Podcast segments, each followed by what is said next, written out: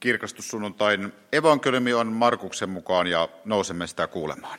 Kuuden päivän kuluttua Jeesus otti mukaansa Pietarin, Jaakobin ja Johanneksen ja vei heidät korkealle vuorelle yksinäisyyteen, pois toisten luota.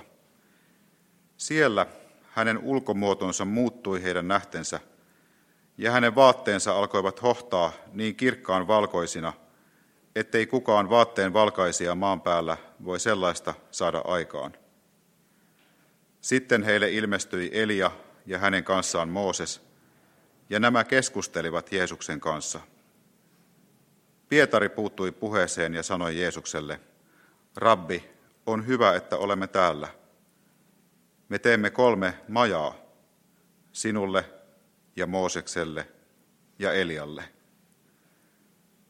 Hän ei näe tiennyt, mitä sanoa, sillä he olivat kovin peloissaan. Samassa tuli pilvi, joka peitti heidät varjoonsa, ja pilvestä kuului ääni, Tämä on minun rakas poikani, kuulkaa häntä. Ja yhtäkkiä, kun he katsahtivat ympärilleen, he eivät enää nähneet siellä ketään muuta kuin Jeesuksen yksin. Oletko sä aina pappi? Tällainen kysymys esitettiin minulle tänä kesänä Helsingin yössä ja tarkemmin sanottuna karaokessa Pata Ässässä. Olen tänä kesänä oman erokriisini keskellä laulanut paljon enemmän karaokea kuin, kuin koskaan aiemmin. Ja kun kotona on tyhjää, niin silloin olen muiden ihmisten tavoin hakeutunut etsimään iloa, yhteyttä, liikettä karaokesta. Ja karaokessa parhaimmillaan syntyy tosi vahva yhteishenki. Kaikkia kannustetaan, kaikki saa esiintyä omalla äänellään ja omalla tyylillä. Ja tänään siis myös messun jälkeen täällä on luvassa karaokea. Karaokeessa olen myös käynyt monia hyviä keskusteluja, ja kun olen kertonut olevani pappi, niin usein juttu on suuntautunut siihen, että olen pappi. Ja siihen liittyviin asioihin, hengellisyyteen, parisuhteiden kipuihin tai kysymykseen siitä, että millaista olisi hyvä elämä. En koe, että olen aina pappi sillä tavalla, että aina edustaisin kirkkoa instituutiona, mutta sillä tavalla pappeus on osa minua, että olen valmis keskustelemaan siitä, mikä toiselle on aidosti tärkeää. Ja kun pappi pelmahtaa sinne karaokeen epätavalliseen ympäristöön, niin se herättää ihmettelyä ja iloa. Ja moni on näissä keskustelussa kertonut arvostavansa kirkkoa. Ja myös moni on kertonut, että jollain tapaa kirkko jää etäiseksi. Ja olenkin tässä kesän aikana miettinyt, että miten kirkon puhe, kirkon kieli ja kirkon sanoma voisi olla yhtä aikaa jotain sellaista, jonka tavallinenkin ihminen voi ymmärtää. Ja että samalla siinä säilyisi Jumalan toiseus, Jumalan kirkkaus, Jumalan suuruus. Päivä evankeliumi avaa tähän kaksi hienoa erilaista kuvaa. Ne ovat maja ja vuori. Aloitan majasta. Kun Pietari, Jaakob ja Johannes näkevät vuorella Jeesuksen kirkkauden, niin heidän reaktionsa on jollain tapaa hyvin inhimillinen. Tehdäänpä majat. Ja kun he haluavat tehdä majan, niin silloin he yrittävät jollain tapaa hahmottaa sitä, mitä on tapahtumassa. He yrittävät tehdä siitä suuresta kirkkaudesta, jota he eivät ymmärrä, ihmisen kokoista. Meidän elämässämme tuo maja voisi tarkoittaa arkea. Ja siellähän suurin osa elämästämme kuluu arjen keskellä. Joskus on huippukokemuksia vuorella, mutta pääosin elämä on tavallista elämää, arkea. Jeesus puhui paljon siitä, että Jumalan valtakunta kuuluu lapsen mielisille ja lasten kaltaisille. Ja arjen majassa kristinusko on hyvin yksinkertaista. Siihen tiivistyvät elämän peruskysymykset, kuka olen, kuka välittää minusta, mistä löydän luottamuksen, miten voin olla turvassa, miten osaisin rakastaa. Miten näihin kysymyksiin voisi vastata? Vaikkapa näin. Jeesus näytti, että Jumala rakastaa jokaista. Jumala haluaa, että ihmiset elävät rauhassa. Ketään ei saa kiusata. Jokaisen pitää tuntea olevansa tärkeä ja osa yhteisöä. Jumalan pyhä henki luo uutta elämää jokaisen sisällä. Näistä yksinkertaisista asioista ei pidä tehdä kirkossa liian monimutkaisia, sillä kirkko kantaa historian painolastia, ulos sulkemista ja hylkäämistä itsessään. Ja yhä enemmän koen, että juuri meidän ajassamme kirkon täytyy olla vähän niin kuin karaokeessa parhaimmillaan, eli kannustaa, rohkaista, ottaa mukaan, ottaa mukaan kaikki, jotka vain haluavat. Ja siksi näitä yksinkertaisia perusasioita pitää yhä uudelleen palauttaa mieleen. Ja niitä tarvitaan kyllä muuallakin kuin kirkossa. Niitä tarvitaan politiikassa ja parisuhteissa, ystävyydessä ja perheessä ja myös oman itsemme kohtaamisessa ja vaikkapa naapurien kanssa. Yksinkertainen, kirkas rakkauden sanoma tuo valoa arjen majaamme. Jos arki on se maja, niin millaista voisi olla sitten vuoren huipulla tai matkalla kohti huippua? Olen viime aikoina lukenut amerikkalaisen psykologin Bruce Fisherin klassikokirjaa Jälleen rakennus. Sitä käytetään eroseminaarien pohjana, mutta sen kirjan sanomaa voi soveltaa muuhunkin ihmisenä kasvamiseen ja elämän kriiseihin.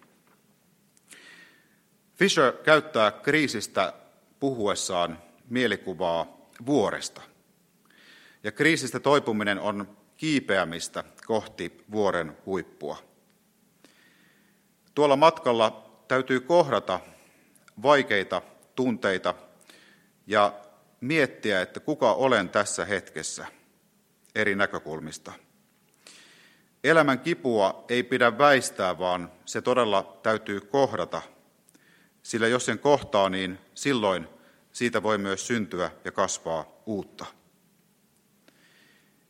Kasvu kohti vuoren huippua ei ole mahdollista ilman avoimuutta. Ja Fisher puhuu tästä käyttäen hienoa kolmiosaista kuvaa ihmisestä. Ensimmäinen ulottuvuus on ihmisen sisin. Raamatun kielellä sydän. Fisher käyttää sitä termiä minä. Toinen ulottuvuus on persoona, jonka kautta viestimme omaa sydäntämme, omaa minuuttamme, omaa minämme toisille. Ja kolmas on kuori, jolla suojelemme itseämme. Sitä kuortakin tarvitaan, mutta jos kuori on liian paksu, niin silloin en löydä yhteyttä itseeni ja toisiin.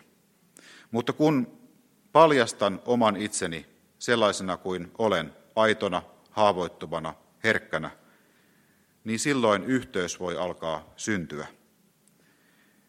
Tyhjyys voi täyttyä rakkaudella ja Jumalan kirkkaus voi virrata sisimpääni.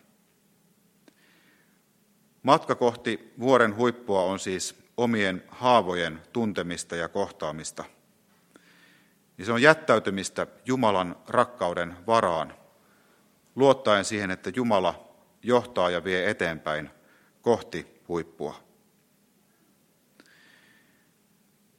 Astun vielä sinne vuoren huipulle, astun kirkkauden keskelle. Jumalan kirkkaus on suurta. Se on jotain niin suurta, että jos yritän katsoa sitä paljain silmin, niin silmäni sokaistuvat. Ylösnoussut Kristus loistaa valoa, joka on kuin tuhannen auringon hehku, mutta tuo hehku ei tuhoa, vaan se luo uutta. Siihen on kätketty kaikki elämän syvyys, kaikki elämän täyteys. Ja valo virtaa maan päälle taivaasta, Jumalan suuresta näkymättömästä todellisuudesta. Näkyvän todellisuuden rinnalle, sen sisälle, sen ylle, sen alle virtaa Jumalan valo, joka täyttää kaiken jumalallisella rakkaudella, jumalallisella voimalla ja energialla, kaikella Jumalan luomisen voimalla. Ja sen valon voin kokea jo tässä hetkessä, missä nyt olen. Yksi Bruce Fisherin kirjassaan esittämä tärkeä asia on kyky rakastaa myös itseä. Ja tästä hän puhui täällä meidän yhteisössämme myös Arvidi, nyt jo edesmennyt pyhä. Hän sanoi usein, että itseään täytyy rakastaa. Kun pystymme rakastamaan itseämme, niin Jumalan valo voi loistaa meistä myös toisille. Kun annamme valon tulla, se voi virrata myös meistä ulospäin. Ja siksi on yhä uudelleen tärkeää muistuttaa siitä itseään, että saan, voin ja minulla on tehtävä rakastaa myös itseäni.